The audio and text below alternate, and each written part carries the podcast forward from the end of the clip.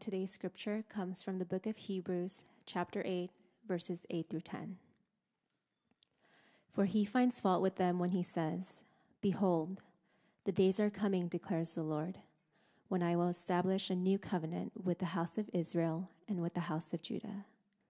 Not like the covenant that I made with their fathers on the day when I took them by the hand to bring them out of the land of Egypt. For they did not continue in my covenant, and so I showed no concern for them, declares the Lord. For this is the covenant that I will make with the house of Israel after those days, declares the Lord. I will put my laws into their minds and write them on their hearts, and I will be their God, and they shall be my people. Amen. Now let's give our full attention to the preaching of God's word.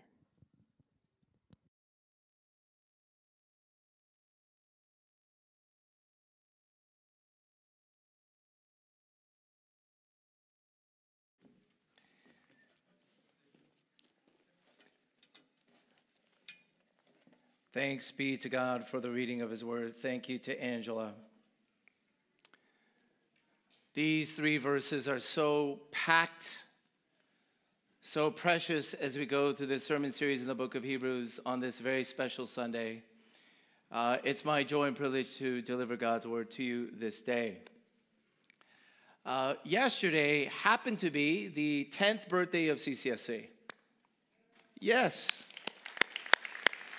This church, this body of Christ that's located here at Hope International University, also over in Artesia, right next to CPC, Cerritos Presbyterian Church, officially a church of its own, became 10 years old.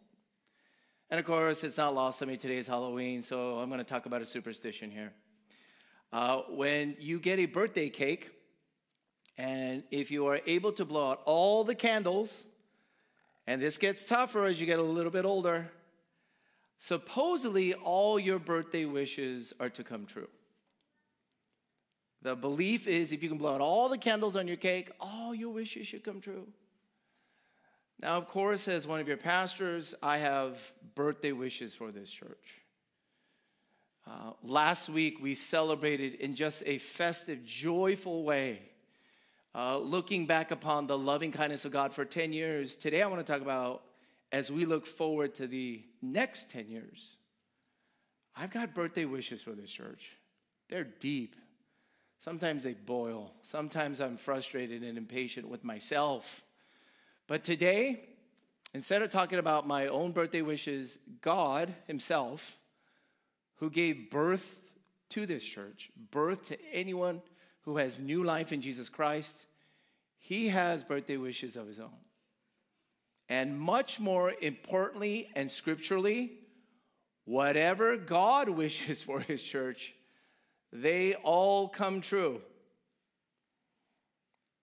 Whatever God wants, whatever he really so desires of his people, he promises that he will carry it out to its completion. I've got three real quick today, okay? What is number one? And I put this purposefully in this order because I think this is the most significant. Uh, we read it in these verses. It's kind of the refrain through the entirety of the scriptures. They will be my people, and I will be their God. What does God want? God wants his people forever. I don't know if you've ever fallen in love. I don't know if you're in love. I don't know if you forgot what love is like. I don't know if you're struggling with love. I don't know if you're waiting and hoping to find the love of your life. But if you are really, really in love, the one thing you want is that it will not come to an end. God just wants to be with his people forever. You don't have to be productive. You don't have to have your best face forward.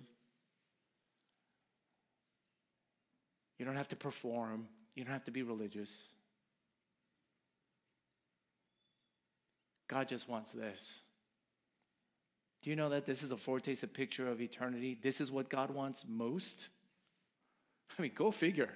Of all the things that God could want or get, He wants His people forever, forever. Uh, you might say that the Old Testament, the entirety of it, the 39 books, is a love story of God. The Old Testament is the love story of God, but it's tragic. It's so bitter because it's been one sided. God has poured out love upon love upon love upon his people, but his people just really have not loved him back. And we picked up here in one of the earlier verses, I took them by the hand, you know, just loaded with the most affectionate parental imagery. I remember these tiny little warm, cute hands of my daughters. And I would be nearly perfectly happy to never let go these hands. Oh, how those hands have grown, and how they have departed, and how they sometimes say, Daddy, please don't go. I'll come around to my room. But God likens his people to these tiny little hands that he led and loved and raised. He gave birth to, and he himself never wants to let go. You know, just back in mid September, we were dropping off our oldest daughter. It was moving day in college. My wife Sonny, he started to pray in the car, and she was overwhelmed with tears. And we were all being so touched by her prayer praying for our oldest daughter as she moves into college. And then all of a sudden, midway through the prayer, she starts praying, and Lord, please have mercy on our marriage now. I, I wanted to crash. I mean, Taylor was right there. She heard that prayer. She's old and smart enough to figure out now, wow, mommy and dad's marriage is uh, maybe not that good. And I was right there. And you know, we got to work on this. We got to work on this, Sonny. At least work on that you don't publicly pray this. God gave birth, loved his people, but we just don't love him back. That's a fact. I mean, even as we marched through the worship service about half an hour right here, I wonder how many of us really felt anything. Most of you might have felt, well, what a, what a downer. It's kind of a drag. I wonder when this is going to be over. That right there is just a reflection of how little love we have in the entire Old Testament. The dominant, repeated charge against the people of God is this God has loved you and led you and taken you up by the hand. He's even delivered you from the kingdom of Egypt, from slavery and misery. But the charge is you continue to commit adultery. Well, that is actually the charge, that is the imagery. Uh, there's an entire prophetic book by the name of Hosea who God calls to, you must go marry a prostitute.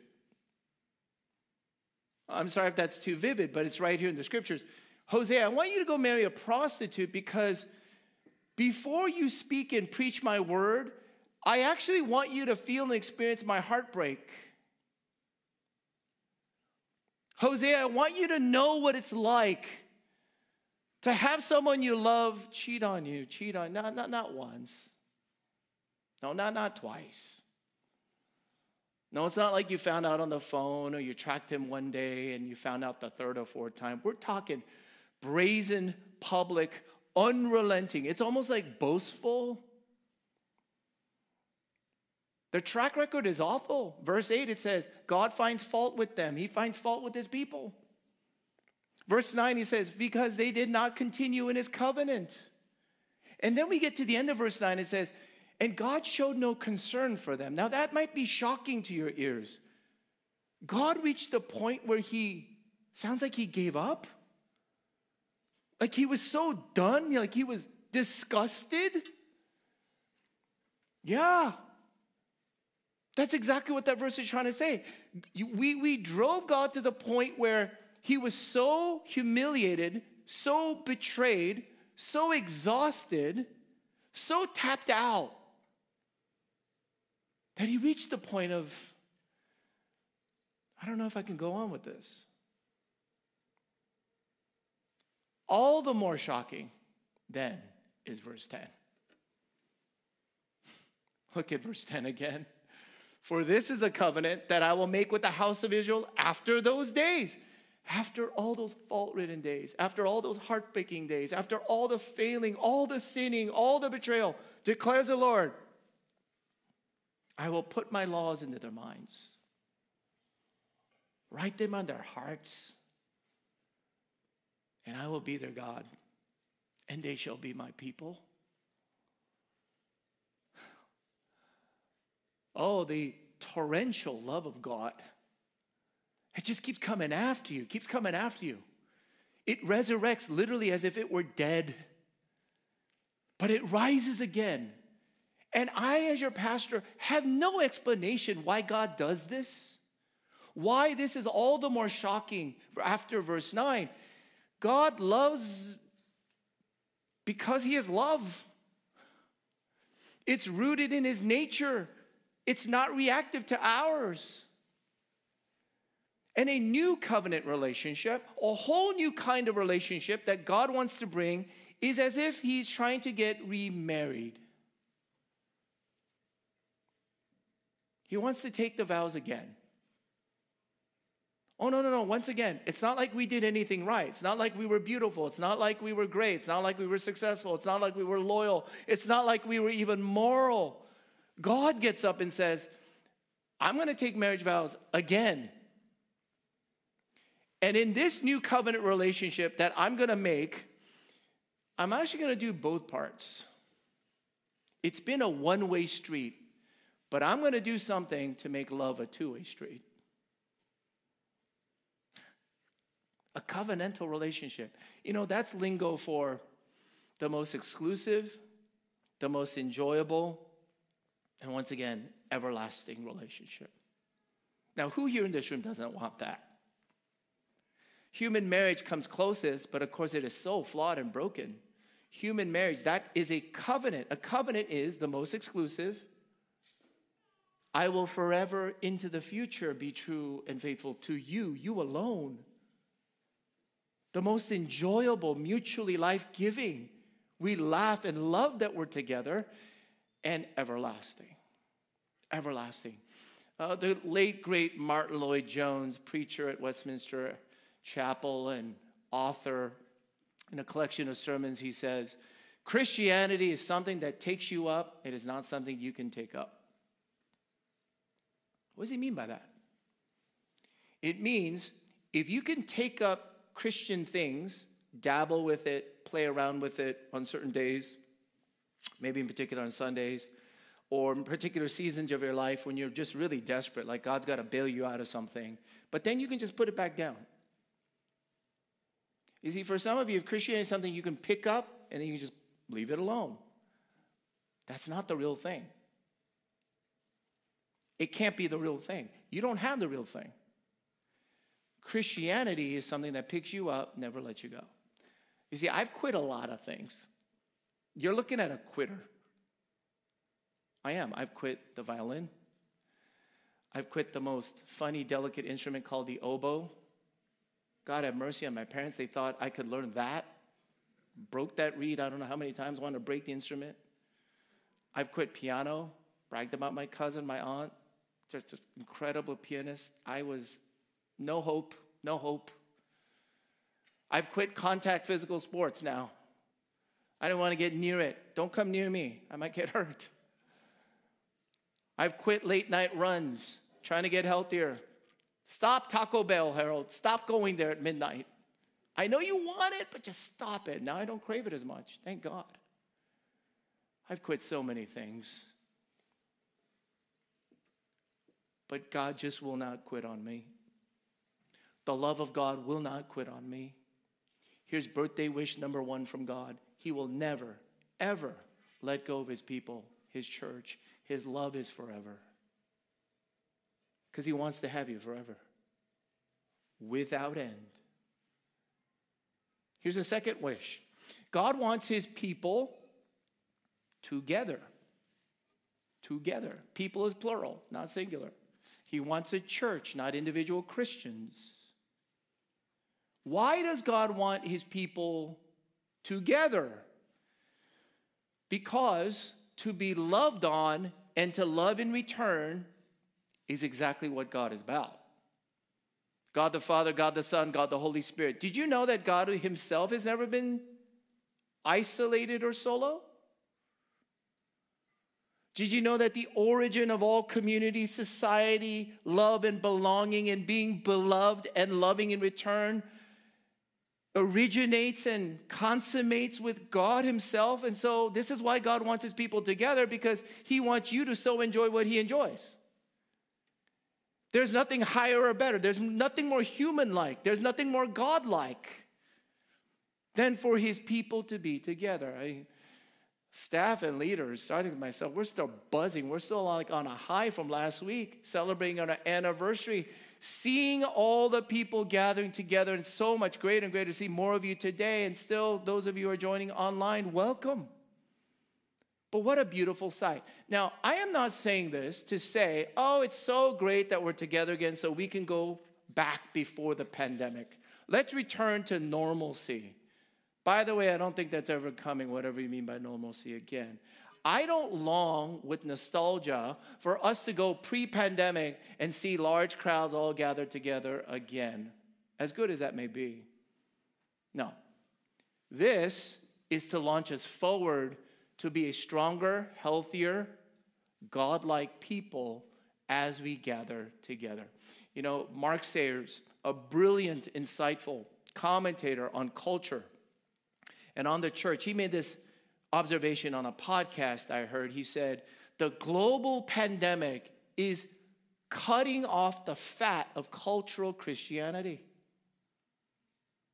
I think he's spot on. He's saying the pandemic has driven and forced people who were kind of one foot in, one foot out. All it's kind of reset. And it's resetting the church with people who want to be there now because God wants you there.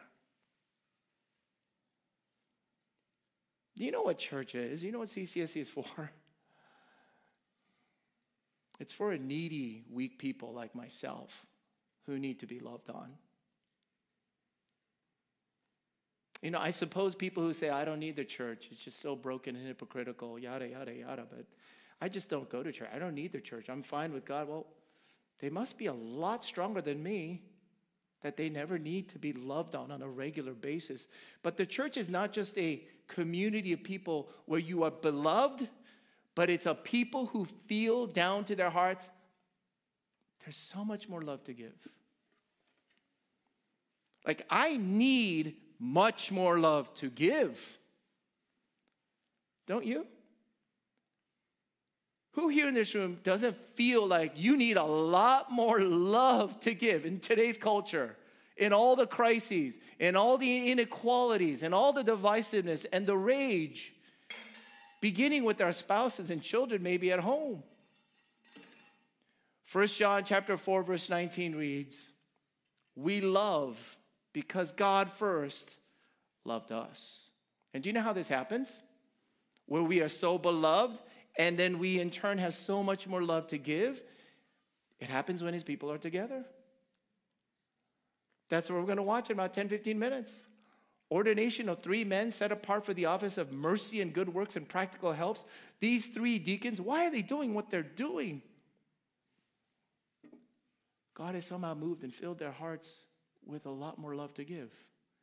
And when you see people laying on their hands in prayer upon them, that is a sign and a visual, and God's promise by His Spirit to so overwhelm and fill this dear brother, his son, our fellow servant, with the love of God that it would come bursting forth. I will never forget my day of ordination to this day.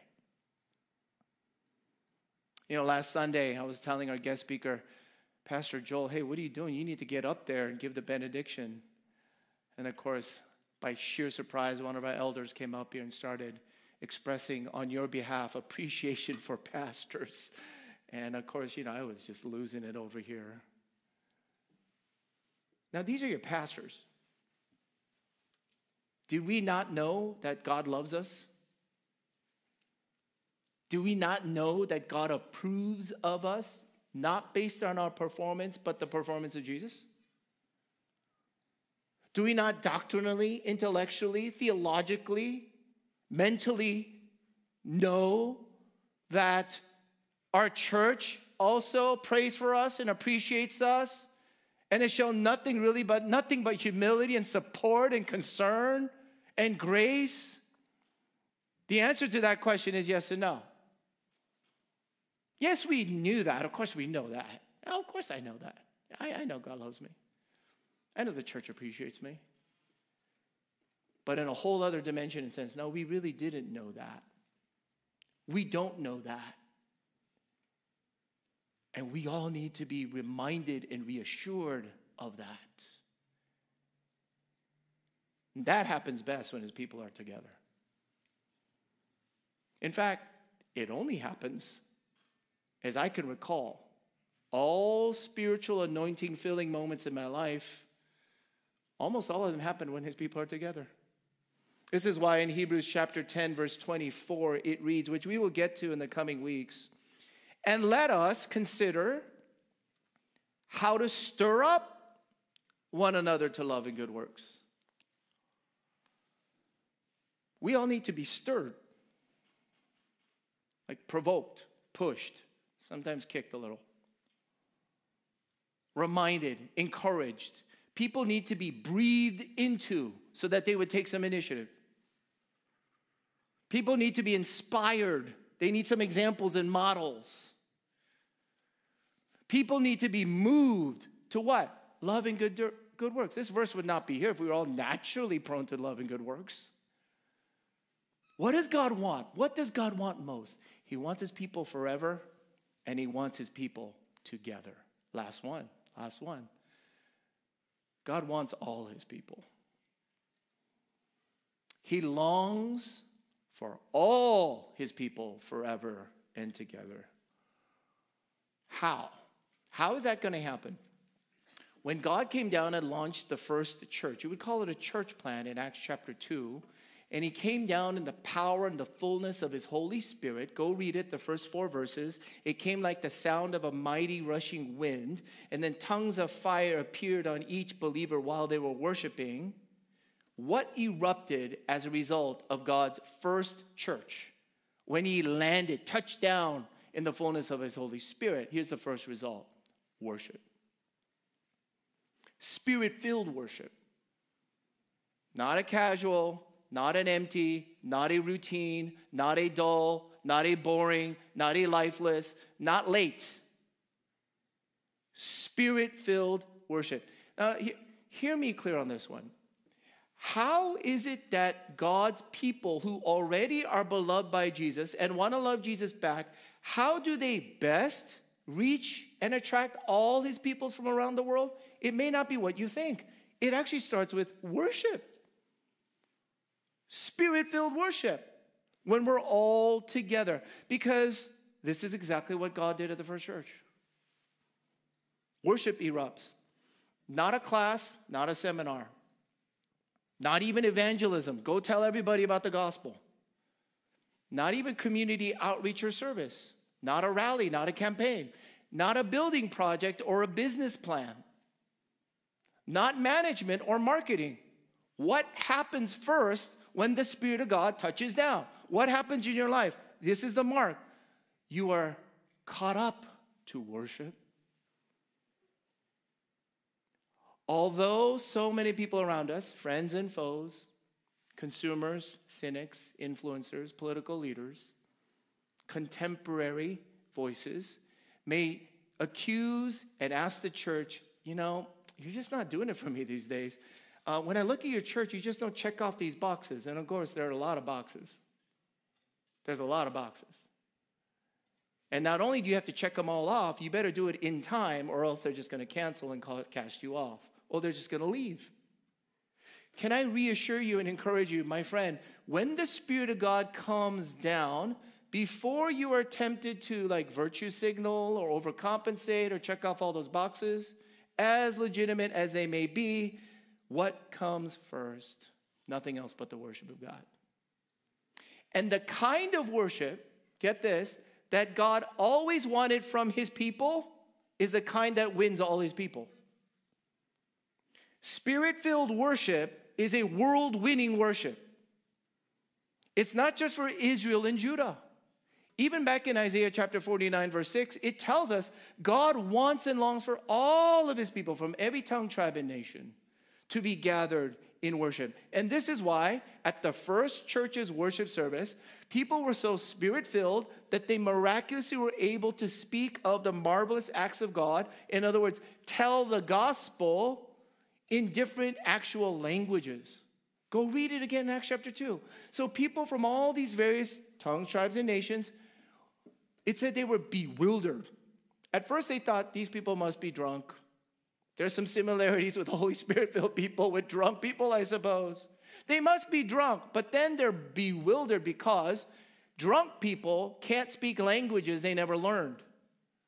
And so all the foreigners in the crowd were so attracted not only by people worshiping, it's that they worshiped in languages they could understand.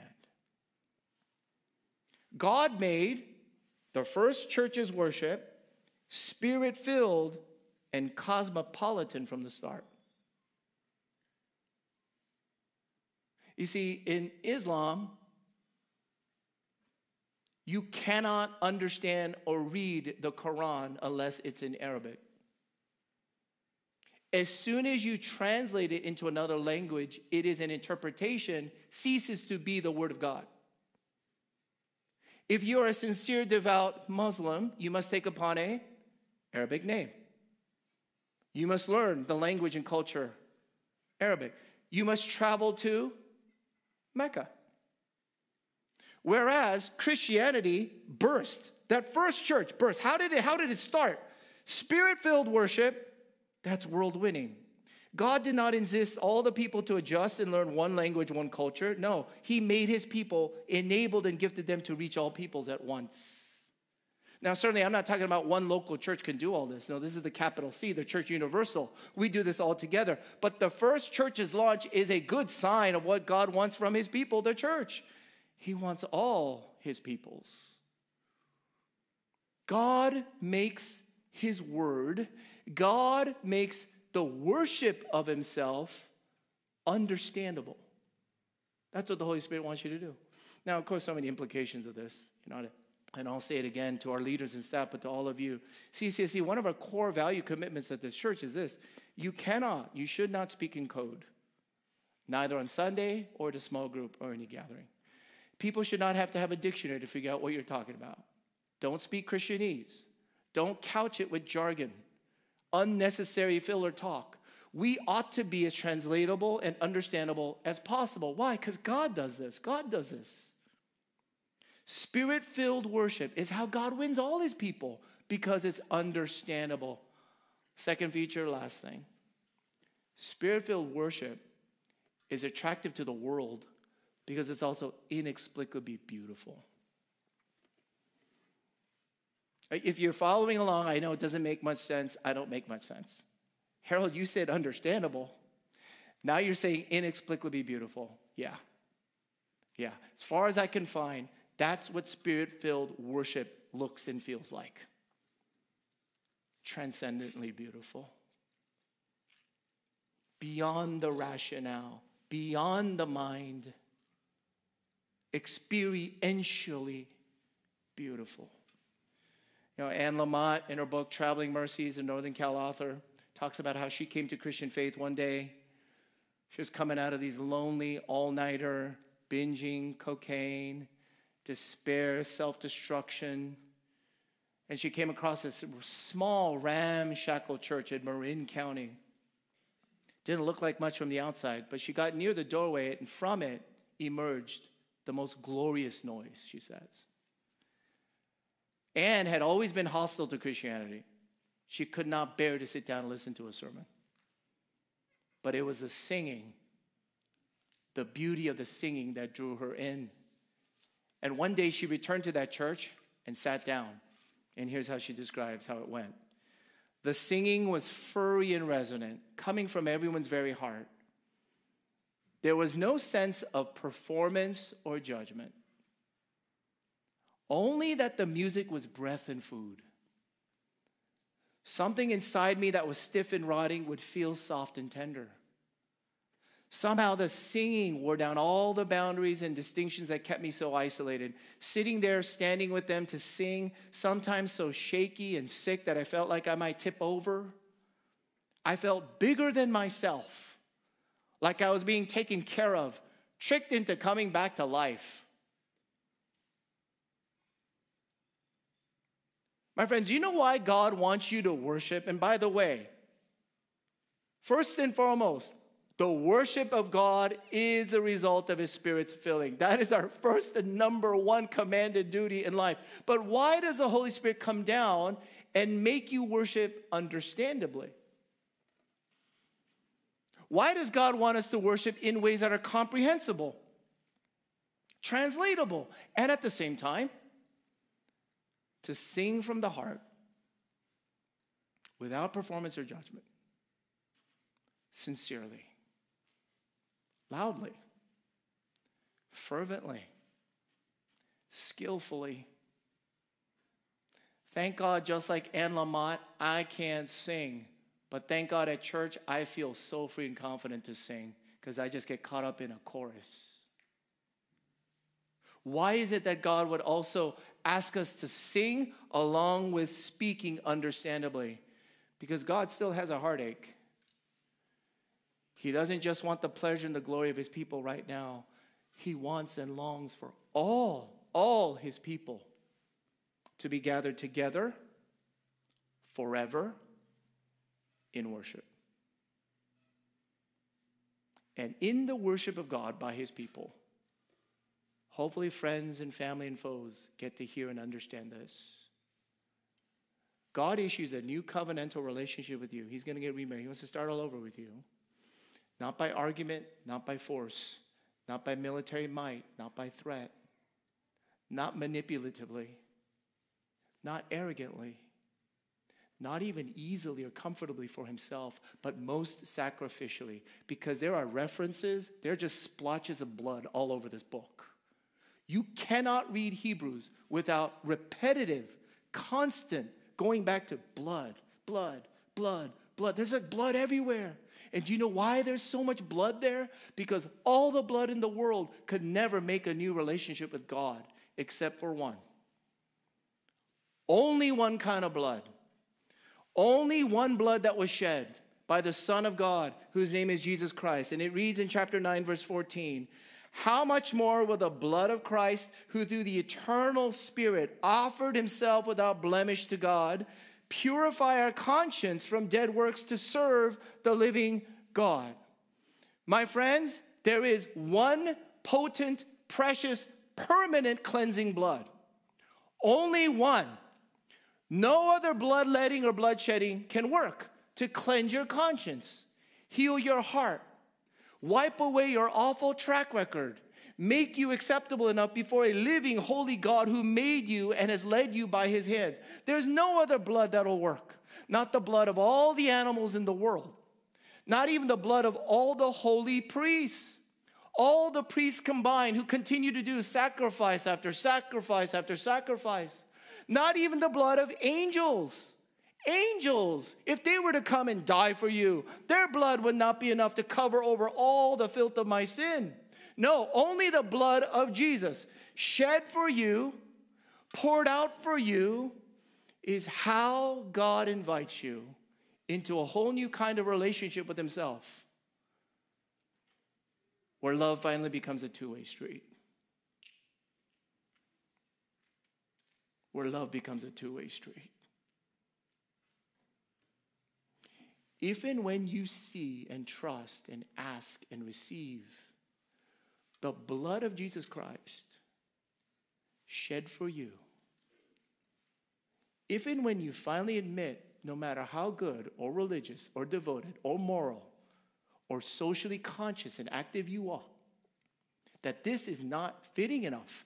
This does not this is not enough. It's never going to be enough before a God that we have actually despised from the heart. It's as if God takes the blood of Jesus Christ and then he writes his laws, puts himself and captures our hearts and minds. This is what God wants. This is what God wants most. He wants you, He wants His people forever. He wants people together, and He still wants all His people. All His people. For whom Jesus bled and died. And unlike all our superstitions about birthdays, this will come true. It will come to pass. Because all through this passage, passage, all we read is God saying, I will, I took, I will make, I will put, I will be their God. And upon that, we can bank our lives.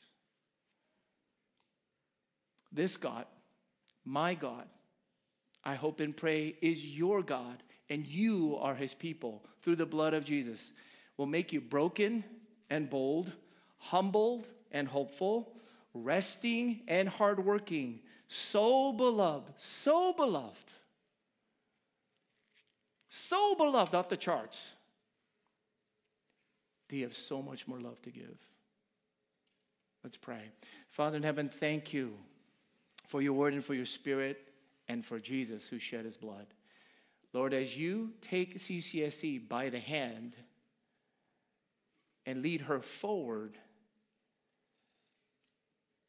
we thank you that your birthday wishes all come true. And may, may we, oh Lord, conform, change, love you back, and love the world, and love all your people who would gather in worship. Lord, use this, we pray. Use it for your glory, your pleasure, and for our great, great satisfaction and enjoyment. We pray in Jesus' name. Amen.